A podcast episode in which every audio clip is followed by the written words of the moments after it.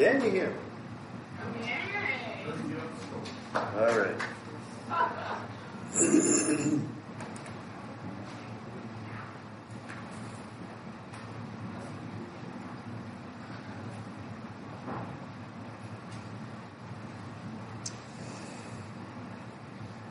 I think I found a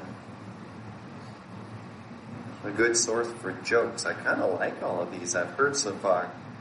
The uh, sad thing is, I think I'm on the last one of that group, so now I got to search for more in the future. So, a kindergarten teacher was observing her classroom as the children drew pictures. The teacher would occasionally walk around and see each child's artwork. As she approached one little girl who was working especially hard, she asked what the drawing was. The little girl told her, I'm drawing God. But sweetie, the teacher replied, no one actually knows what God looks like. Automatically, the little girl continued drawing and said, Well, they certainly will in a minute. there you go. Ah. Thank God for joke sites because I don't have good ones. As many of you can attest to and bear witness to. Ah. Amen. All right. So,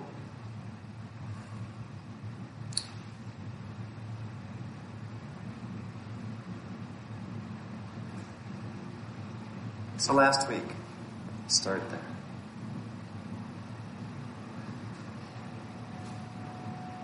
Get a little ring in there. See, Russell's got this cool thing now in the back where he can play with the all the little controls up here, back there, and make me ring or so on. No. If you hear things, he's taking care of it. You just won't see it now.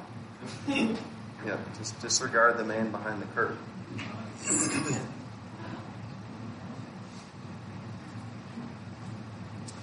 um, so last week we were talking about pursuing more, right? And, and many of you stood up, you made a declaration that, that you want the more that God has for your life.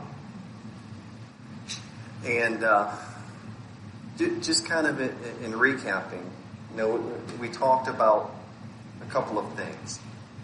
That more is best pursued from heavenly places seated with Christ Jesus, right? It's not about finding um, just good solutions for the world's problems. It, it's about finding heavenly solutions. It's about finding those solutions which go above and beyond anything that the world has to offer. Because that's what we were created for. Um, we talked about a biblical pursuit of more will always meet with resistance and counterfeits. It's not a, a an expectation so much as this often happens. Okay? When we begin pressing in and the enemy recognizes that, he's threatened. He, he recognizes often far sooner than we do the threat that we are to the kingdom of hell for the advancement of the kingdom of heaven. And so we're going to meet with resistance. Um, and, and we're going to meet with counterfeits. We talked about the fact that more is a powerful tool and the back door for leading people to Christ and the transformation of a nation. We talked about taking back the seven mountains, you know, being the, the, the way that a nation is changed. Um, you know, by nurturing the people's people's desire for more in the pursuit of their, their God given dreams and visions, the things that, that, that just cry out, that, uh, and uh, things people that God put on their heart to pursue.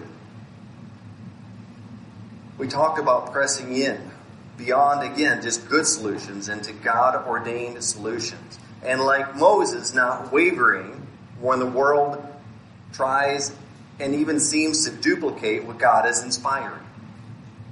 Right?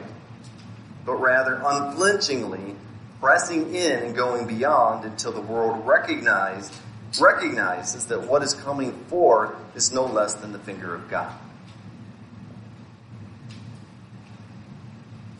And then finally, and really kind of the, our starting point was just recognizing that those who died for this nation, as we, we celebrated Memorial Day last weekend, ultimately died for one of two reasons for freedom and the desire for more. And, and one ultimately can lead to the other, and does. However, the same can be, the same can be um,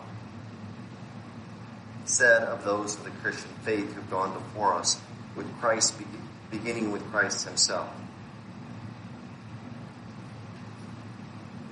Right? Christ went before us. Those who came before us went on to glory, having the same hope for more for each and every one of us. In the same way that, that we desire to press in as high and as far and as deep as we can into Christ so that the next generation can achieve and go even farther.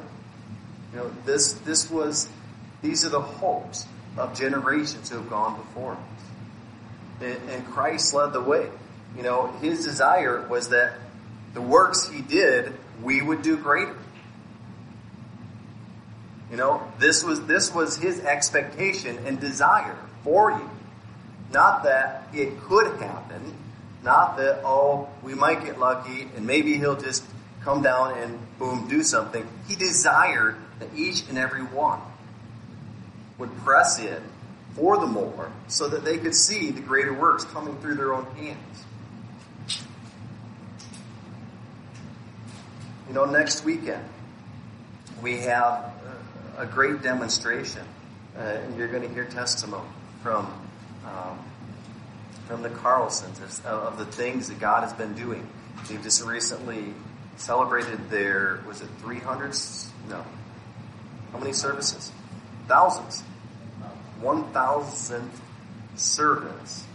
Uh, from the point in time when, when God just kind of came in and we like to say revival broke out, but it was essentially they were pressing in for more and God just broke out. They didn't set out to do a thousand services in a row, in which oftentimes they have been almost without wavering, meeting night to night to night. It wasn't something that they said, hey, this is a good idea. It was something God inspired, and people just continued to come and say, what must we do to be saved? And God has been working in signs and in wonders and in miracles, and people are coming and they're getting healed. And you're going to hear some of that. You know, it, it's just one of those things that you get to taste. It's one of the reasons we bring people in so that you can taste and see what God is doing and desire even more than the more that you desire. If that makes sense. Yes.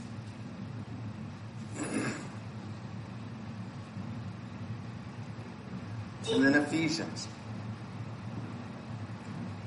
Chapter 4 verses 11 through 13 essentially tells us this that God gave us the fivefold ministry for the equipping of the saints, for the work of service, to the building up of the body of Christ.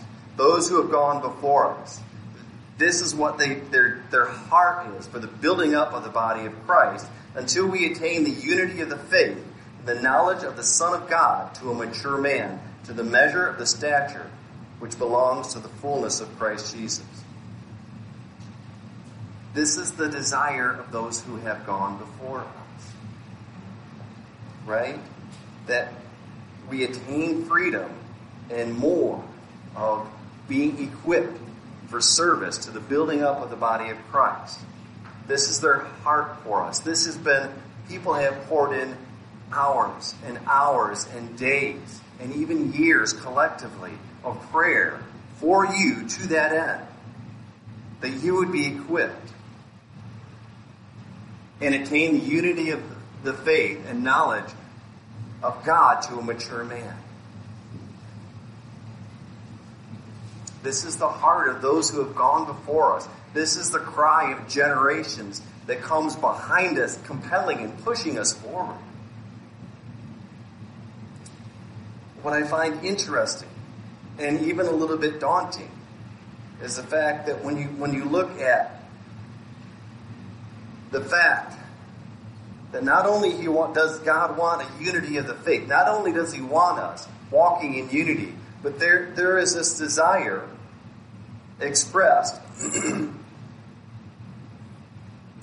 of attaining the unity of faith, the knowledge of God to a mature man or to a mature person. Okay?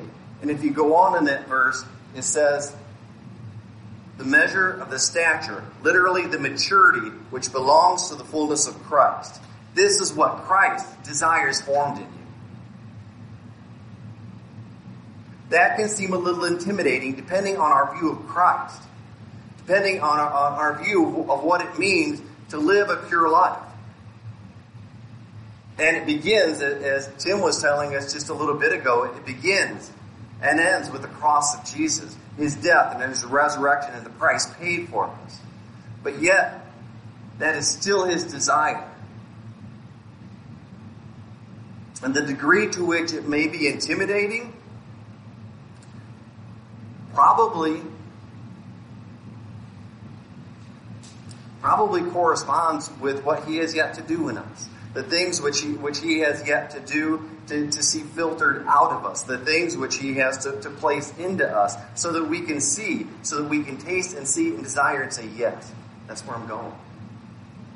So that we can see that that is possible because it is his spoken heart.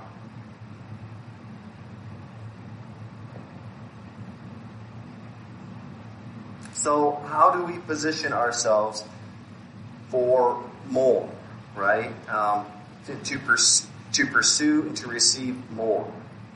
Um, I want to start with this. I need a volunteer. Actually, I need several volunteers. Your hand came up first, so you, young lady, get to come stand right about here and face that. Okay. Now, I need. Uh, one, two, come on up. Three, four, five. Okay, come on up.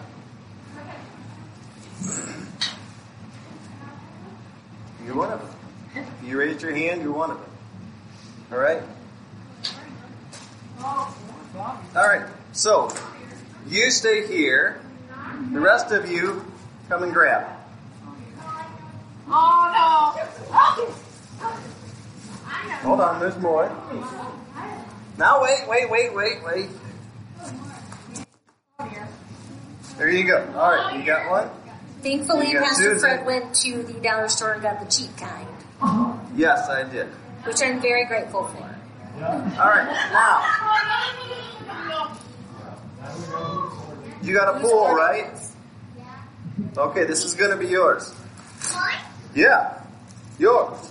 Well, you're welcome. So, I want them to wrap you up good, so you need to be able to breathe. Put your snorkel in, all right? Get ready. Breathe through your mouth, and all right, cover her.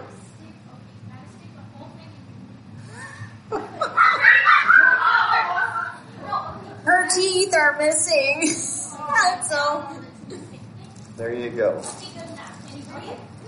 There you go. You can breathe. Wrap her up.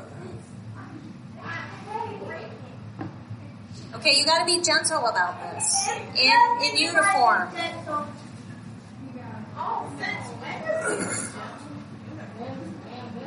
Oh my gosh. We could be here watching. I don't think they would survive TPing a house here. Uh, it might help that you go around. We should have been here. uh, We're just giving her actually a new goodness, do I need to step in and hairdo. show you guys how to do this?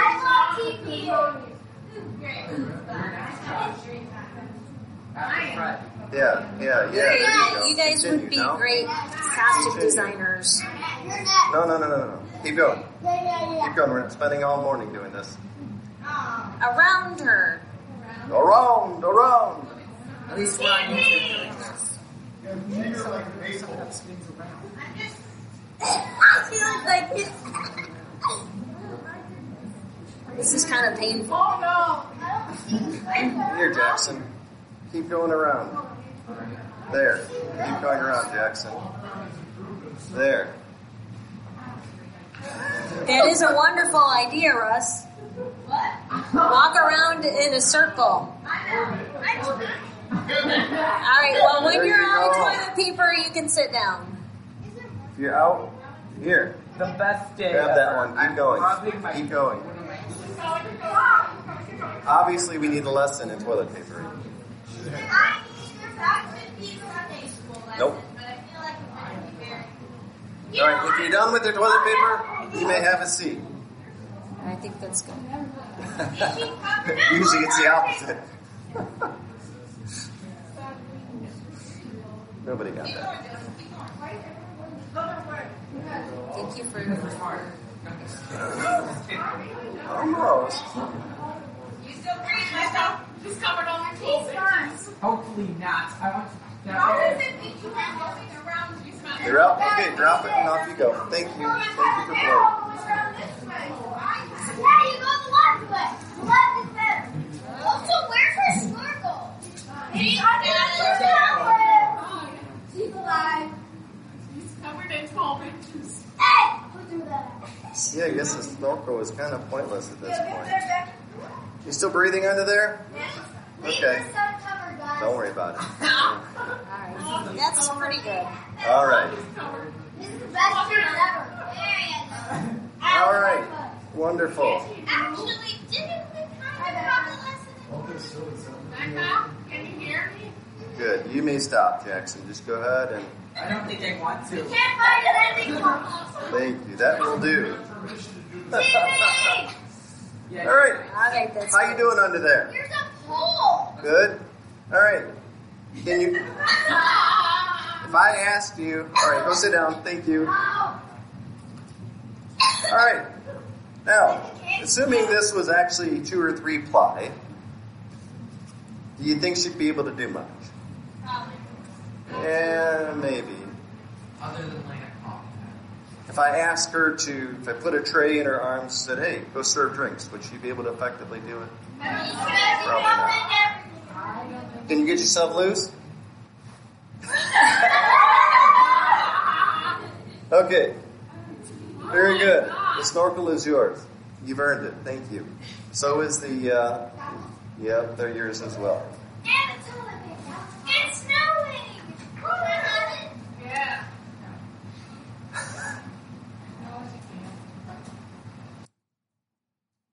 Yes. Can I come in the toilet paper? Uh, not right now. I'll toss you in there. I know it's very tempting. It's similar to a pile of leaves here. So, whoa. Don't walk over there, Russell stuff. So, we'll come back to that in a moment. So, throughout the years, God has, as with many of you, talked to me as I go by clocks or as I go by, especially my night clock. Um, I'll see the same sequence of numbers, and then I see the same number uh, or the same time throughout the day, and, and usually He's speaking to me. And I've just gotten used to this. And so when I begin seeing something on a frequent basis, I start asking, God, what are you trying to speak? And through the years, and even recently, this is a number that has been coming back to me 1144. Now, I know from personal experience that when God begins showing me 1144, He's, he's speaking to me directly from John chapter 11 and verse 44. Okay? John 11:44 says this. And it comes right on the heels. Okay? Jesus has just come back. He has just called forth Lazarus from the tomb. He had been in there for several days. And says the man who had died came forth, bound hand and foot with wrappings, and his face was wrapped around with a cloth. Jesus said to them, Unbind him and let him go. And so, historically, when God has spoken this thing to me, it has usually come on the heels of God having spoken resurrection power or spoken life into dead areas of my life. Okay? And so often I, I'll, I'll I'll see this and I'll pull it out and I'll go, oh yeah, thank you. You have been speaking that. Or sometimes it's a reminder because I know he's spoken life, but I don't feel like he's spoken life. I don't see the manifestation of it. And so he gives me this as encouragement. In fact, oftentimes it, it, it would precede, it would be preceded with a period of seeing 1122. And, and he automatically takes me to John 11 22, same story. And, and in this part of the story, Martha is saying to Jesus, Even now, I know that God will give you anything that you ask. Yeah. And so this is this is Papa speaking to my heart and saying, Look, continue to press in, continue to ask because I'm about to give it. Because I know what happens in the storm."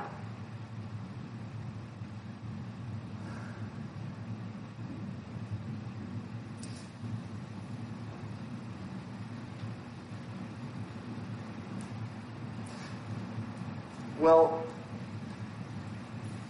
this came about recently, again, as I said. And so I pulled up my app, as I typically do, my Bible app. And I read the verse and went, yeah, thank you, Jesus. No, God had just gotten done speaking some words of life. He'd been, been speaking some words of resurrection power over my life. And uh, I was just about to close my app when he said, read it again. So I did so.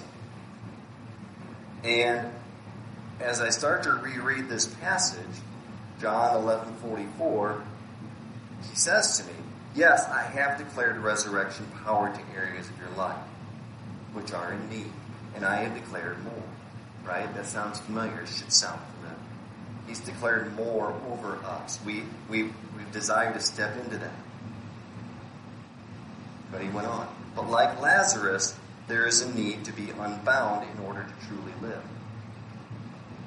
So, what happens if Becca walks up and instead of just toilet paper, we now have cloth and we wrap it around, right? Lazarus came out of the tomb wrapped in burial cloths. Now, I'm not going to give any historical context because I don't know the fullness there. I'm going based on what I believe Papa has given me, and, and uh, which seems logical based on what we read in the scriptures. That these burial cloths, Jesus is saying, unbind him. Now, if they weren't hindering him, Jesus probably would have said, hey, welcome back. Let's go. Or whatever. But, but he made a point of saying, hey, unbind him. In other words, he can't function the way he needs to. Yes, he's been called forth. Yes, he is now alive, but there's an unbinding which needs to take place. You know, as, as we look at Becca as being our example, right? What was hindered? She couldn't see as well. She couldn't hear as well. She couldn't feel as well. You could hear. but it, but it was, but it was, it's muffled when we have things over our ears. She's going to have a tough time with all of the senses. You get my point.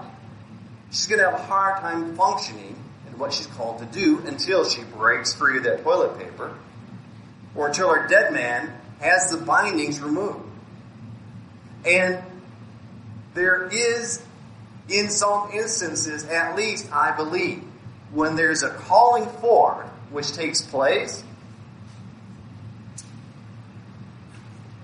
sometimes we can go, oh, God, you said this, but I'm really not seeing.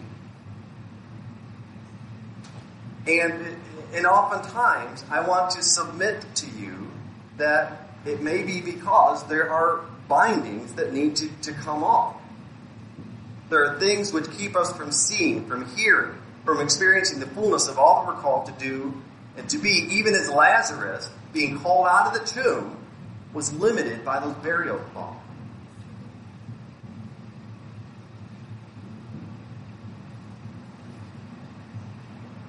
You know, when it comes to things that may bind us, and Pastor Fred's going to get into that in just a second. Um, we are not standing before you saying we have it all together. And when we set something out to you or encourage you or like give you our testimony. It's to say to you, you know what, we are in this with you. Um, we want more. And we've gone through times when we've had to, God, undo us. you know, we've needed prayer, we've needed counseling, we've needed the Elijah house, we've needed the ministry, we've needed prophetic words. And God uses all that. You know, the fivefold ministry that Pastor Fred was talking about. You know, the evangelist, the prophet, the teacher, uh, probably gonna miss one, uh, the pastor. all of them are needed to minister to you, to equip you, to build you up, to do the things that you were designed to do. And so our encouragement to you as we continue on is to say that we understand where you are. And we are more than happy and willing to go with you. And so, again, having recently that, having recently experienced a, a level of um, expansion, you know, where I've been pressing in. Um, so God brought this word to me, but it was followed by this, and then me going, "Oh, what do you need to do?" And Holy Spirit kind of came alongside and said, "I need you to repent to them."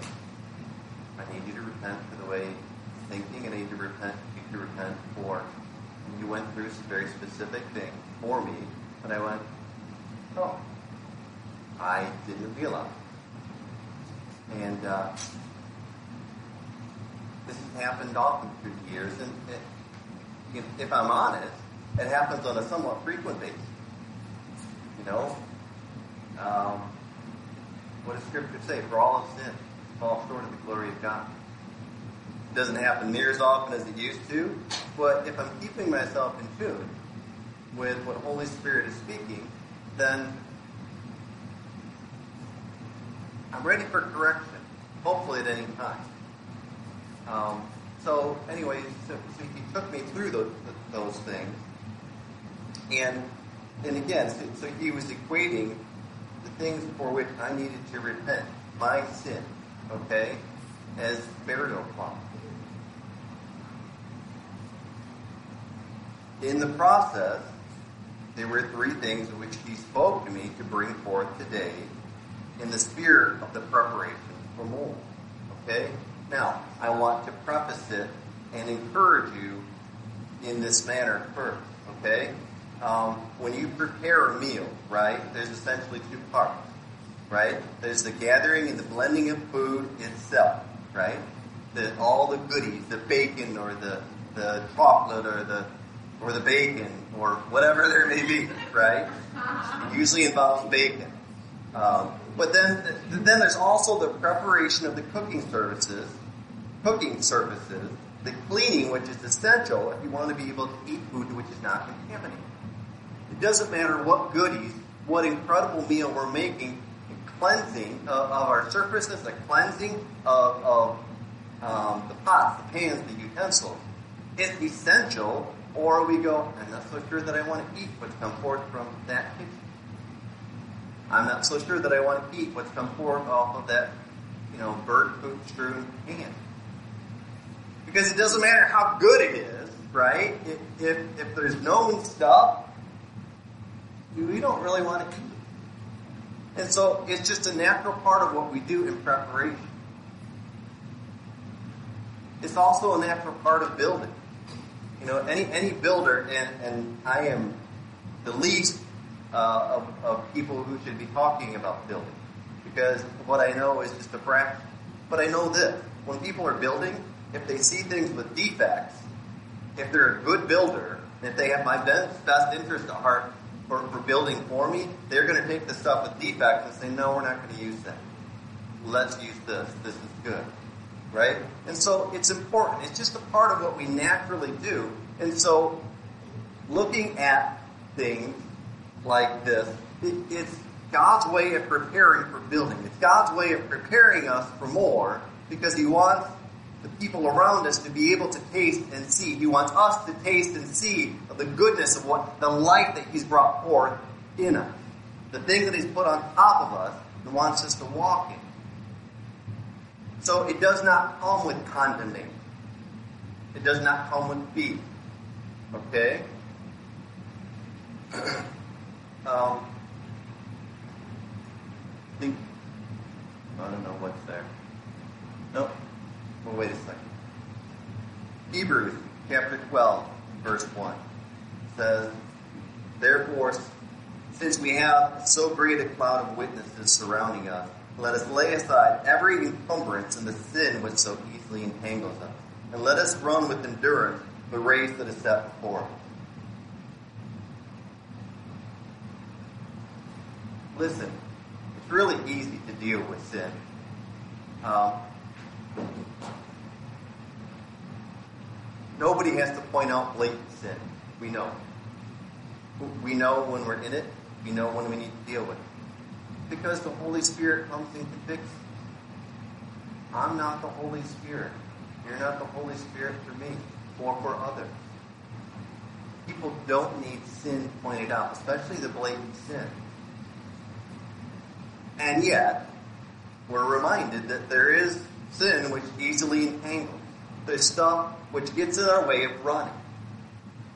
And, and so it is imperative that we continue to um, bring things forward.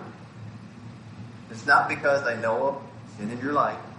Okay? These are just things that God's put on my heart for this morning that I think hinder us on a regular basis, or certainly have the, the ability to. So, before I touch on these three areas, okay, again, this is not about navel gazing, looking for sin.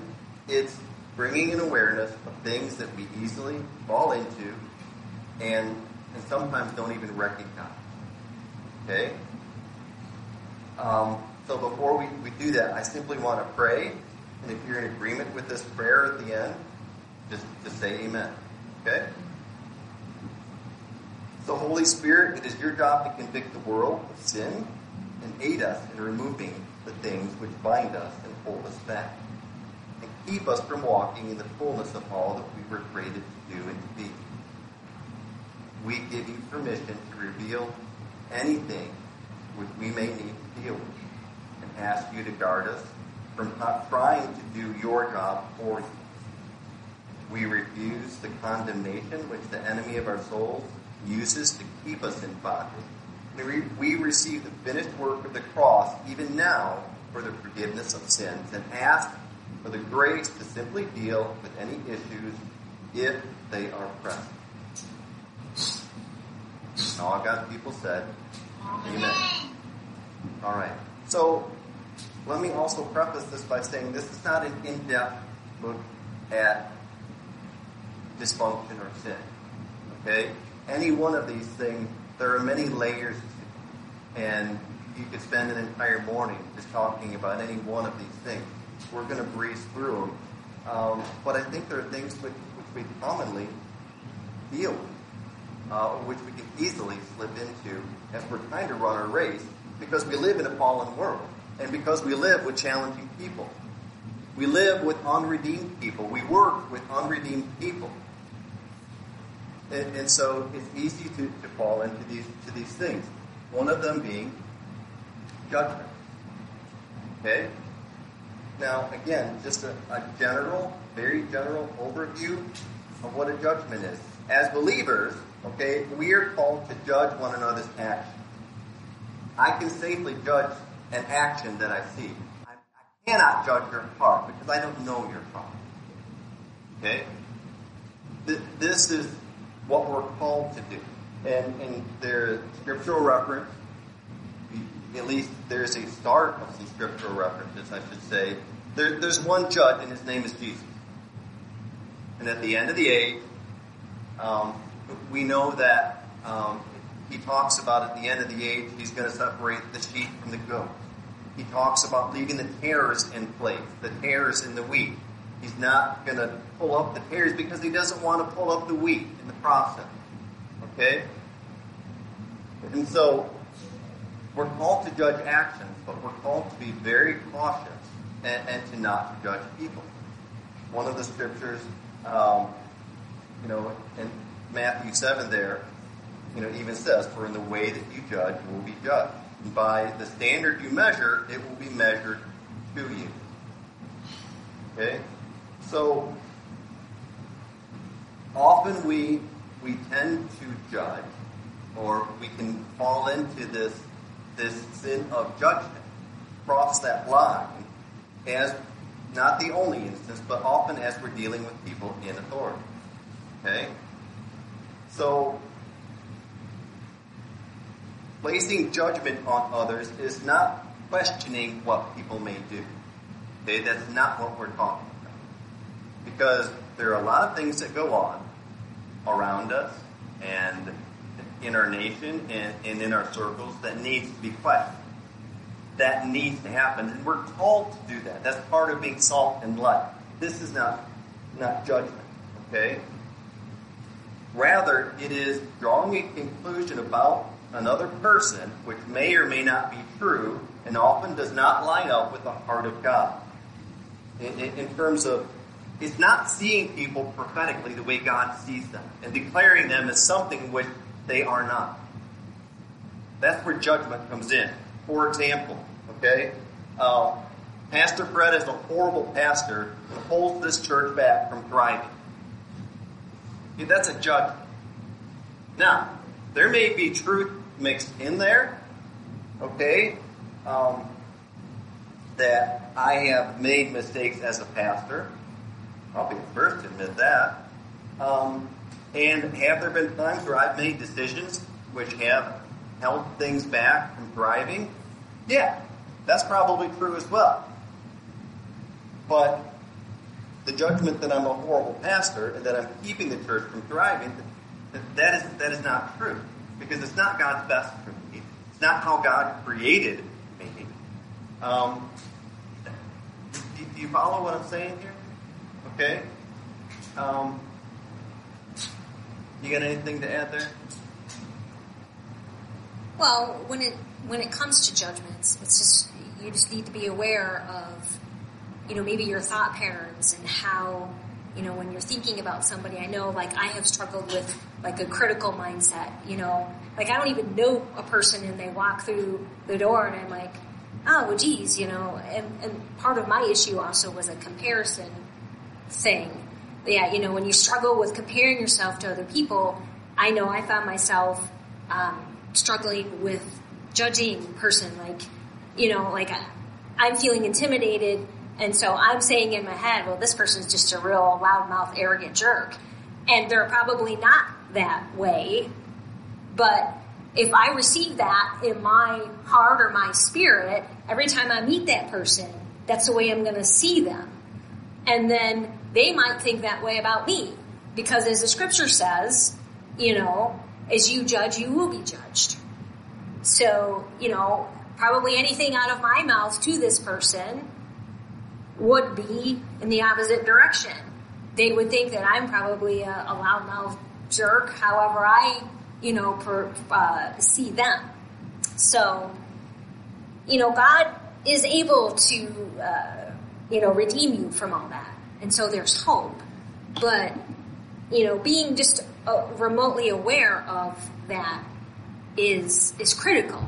And so when you find yourself getting into this thought pattern or the self talk of like this person always does this or I will never do that. Um, sometimes we you know we judge our parents and how they raised us. You know, have you ever said uh, to yourself, "I'm never going to do this to my kids like my mom did to us"? and then you find yourself doing to your kids what your mom did to you or your dad. it's not just exclusively all on mom. but you guys, I mean, I see some smiles on your faces, so you guys understand where I'm coming from. It's just, just to be mindful of those kind of things because whether you realize it or not, those thought patterns, those judgments, those ways of viewing other people hinder your relationships. And when those kind of things are no longer there, your relationships change. which is a whole other thing altogether. But there you go. It's very easy to do. Oh, sure. and, and I, I can attest probably, probably with a fair amount, if not most of the bosses I have had at work throughout the year, making judgments about how they are, how they're always going to act, how they're always going to be. And it's not right.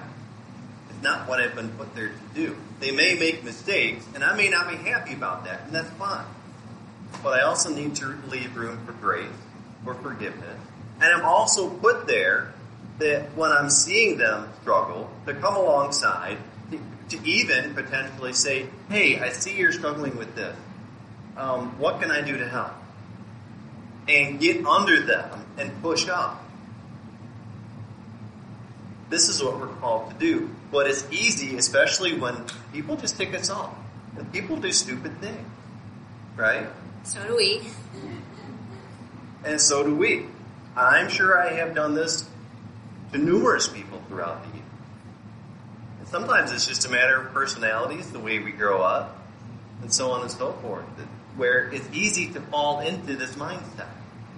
Um, but the bottom line, again, it's not so much it's wrong as it will hinder you from the pursuit of more. So, you may be struggling with making judgments, ungodly judgments. Okay, if you are if you're using the word always or never when describing others or their actions. Okay, you may be struggling with uh, ungodly judgments if you find yourself reacting negatively in a person's presence or at the very mention of them. It, it might be something that that's there that you need to ask Holy Spirit about. Uh, if you expect negative behavior, as Michelle was talking, you expect neg- negative behavior coming from a person or negative outcome, like you expect a person to fail. Okay, that's that's not God's heart for them. I don't care who they are.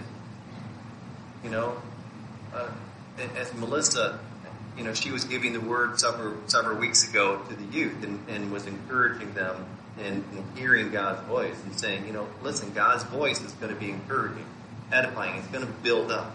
It's going to to basically see how God sees them, regardless of who that person is, regardless of the outcome that we see before us. That's the challenge before us, and it's, and it's more challenging at sometimes than others.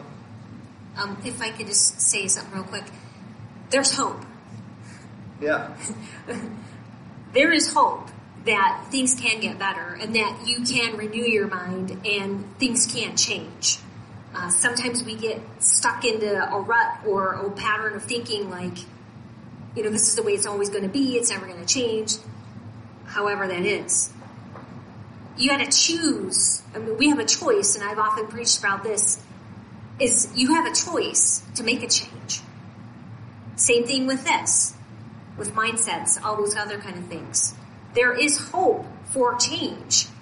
And Jesus is the one that ushers the door or opens the door for that change. Yeah, and again, um, these are things that He put on my heart, largely because these are things I have struggled with routinely throughout the year. And so, um, again, it's just one of those things to be aware of and say, Holy Spirit, is there anything there? If something immediately comes to mind, then we deal with it. Okay? This is one example of how to deal with it. There, there's no precise way, okay? But here's how we right the wrong. Lord Jesus, forgive me for making the judgment that insert the name here. Uh, will always never do this, or is all it, or is a certain way. Whatever judgment we've made, I do not know their heart or intentions, and though they have failed in the past, I pray that you would help them to thrive and succeed by your grace. You alone are their judge, and I release them to you now in Jesus' name. It, it's just that simple. You know, we remove ourselves from being judge and jury in other people's lives, and all of a sudden, the judge can come in and do what he needs to in their life. Sometimes we stand in the way from people progressing and, and succeeding because we're trying to lord over them uh, with a mindset, with an attitude.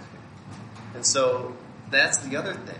Just simply by us stepping out of the way, it allows a greater flow for them to receive, unhindered by us.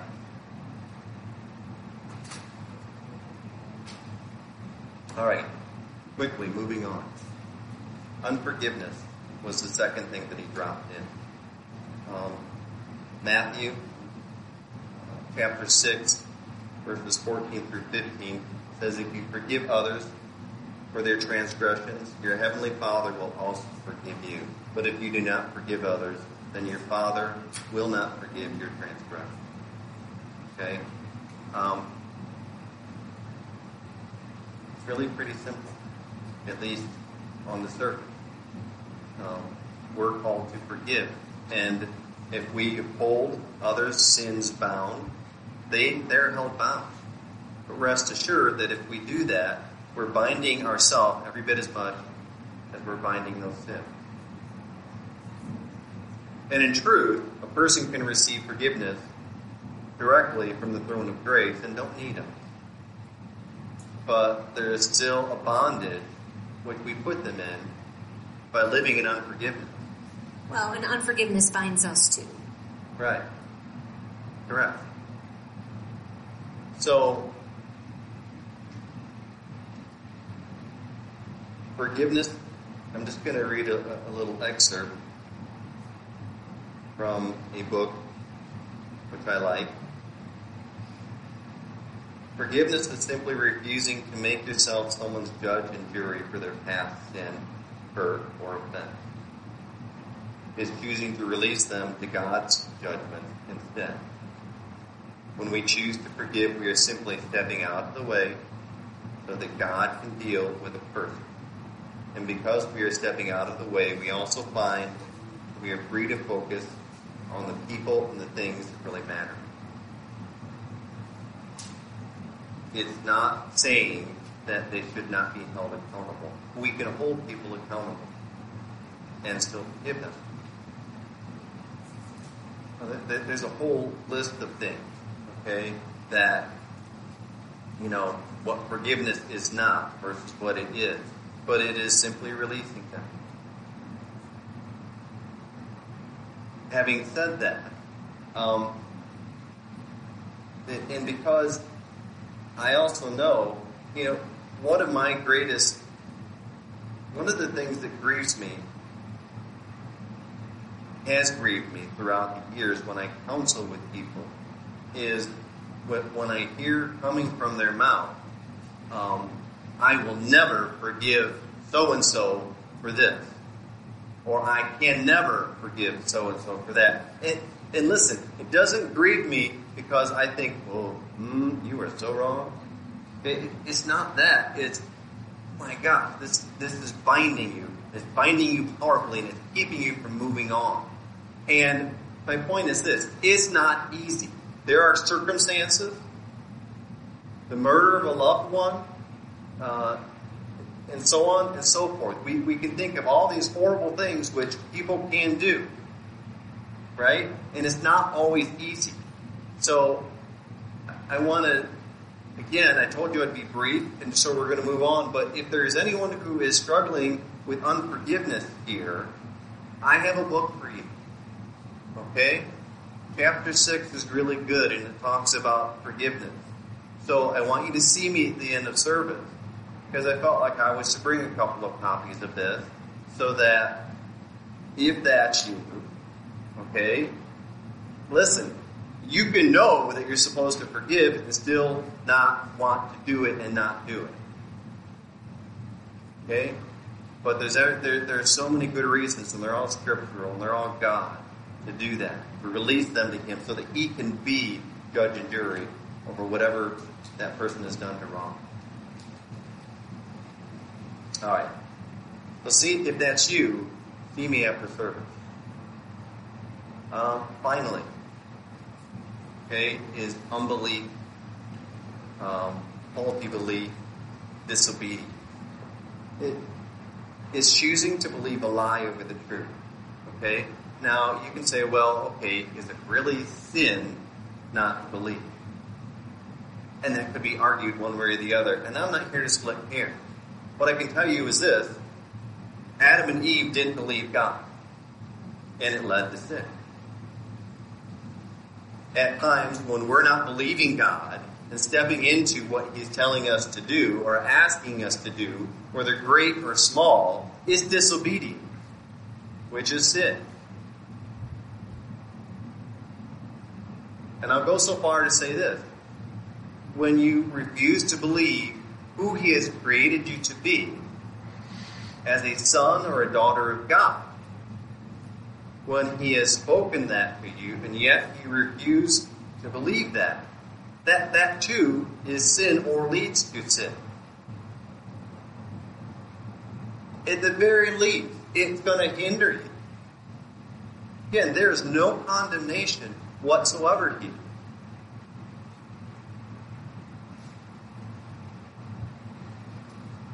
Know, you've often heard me say faith is spelled R I S K, but action is required, right? Action is required for us to step into faith.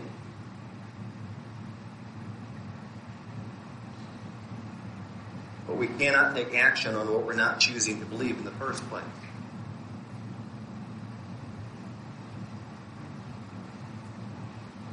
Our relationship with Christ is one of trust. We come to a place where we receive this sacrifice that He made for us. We go, all right, now what? And then it's progressive. It's, it's progressively seeing these things unravel and torn off of our eyes. And, and many of us can relate to that. There's been things you were born again, and then God had to remove some stuff. And then He wants to take you higher from glory to glory. And you go, oh, didn't know that was there, and he has to remove some stuff or help have others. Even as Jesus said, Lazarus come forth, speaks resurrection life. The rest of you, unbind him. This is what we're called to do for one another. It's the way we're called to look at one another. Yeah, and it's that whole point. You know, Jesus asked them to unbind him. And so that was kind of what I was saying at the beginning that you are not in this alone that, you know, God has given, has taught a lot of us as leadership, imparted, you know, crazy good things for your freedom. And if you haven't experienced it already, um, we'd be more than happy to introduce you, but it's basically all just Jesus. It's Jesus, Jesus, Jesus.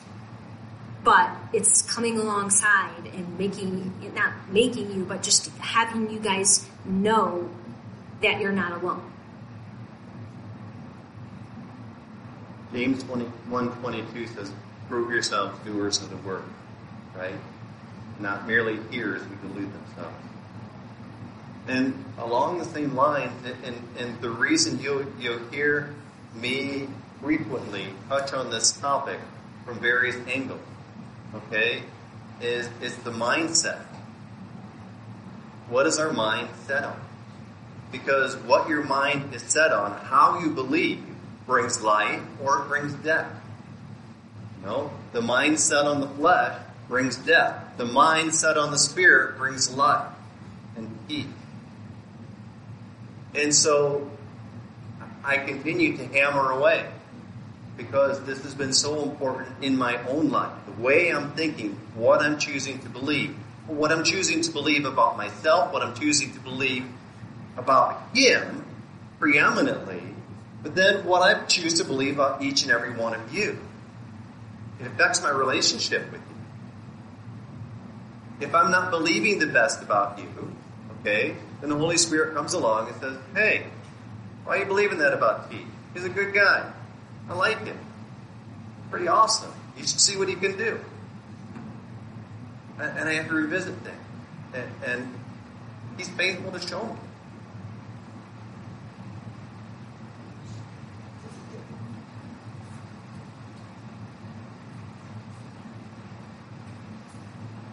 When God gave us the Lord's Prayer, okay, when Jesus was asked, how do we pray?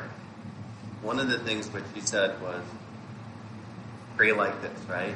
And, and we've taken it and formed it into a literal prayer, which uh, we repeat. Some people repeat daily and routinely, and so on and so forth. But when you when you really listen to that prayer, you realize a few things. Um, one, he's telling us these are the things that ought to be on our heart on a daily basis. Give us this day our daily bread. Right? He's telling us, I want you to intercede on these things on a daily basis. You know, I want you to intercede, trust, not beg. Okay, but but keep in mind.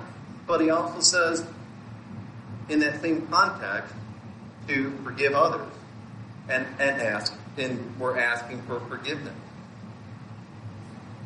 You may not have things you need to, to ask forgiveness for on a daily basis. And it's not about beating your chest and saying, oh, woe is me. I have all these things and looking for things to confess. Okay? Been there, done that, wore that t shirt out years ago, not going back. It's no fun. It really is. It's a drag. And it's death. However, I believe the heart of what Jesus is saying is, is he, us coming to him on a daily basis and saying, look, if there's anything in, in me that hinders me coming closer to you and drawing near, then, then I'm trusting you to reveal it. And if not, then let's just hang out. Let's just hang out. But there is sin which easily entangles. And we need to just be aware of those things. These are simply three things. You could probably add a whole laundry list of other things which we which we slip into. But it's not what we're here for. You get the point. You know, at, the end, he saw the, the, the reaping and the sowing. You know, when when we sow something, we're going to reap it. That's scripture when we sow something small, if it doesn't hit the crop, okay, we're going to reap it in a larger form. The same way that you put a seed in the, in the ground, and when you go to reap, you've got this big plant and the fruit. No matter what it is. When something is sown small, it grows and it comes back at us. So when we do not forgive, when, when we sow judgment towards others, so on and so forth, those things boomerang boomerang back at him. But the cross. But for the cross. All of those things can be canceled out. And that's the good news. It's all about Jesus Christ. And just keeping an awareness who he is and what he does in our lives. And it's what we're going to, to finish by just commemorating this morning as we dismiss.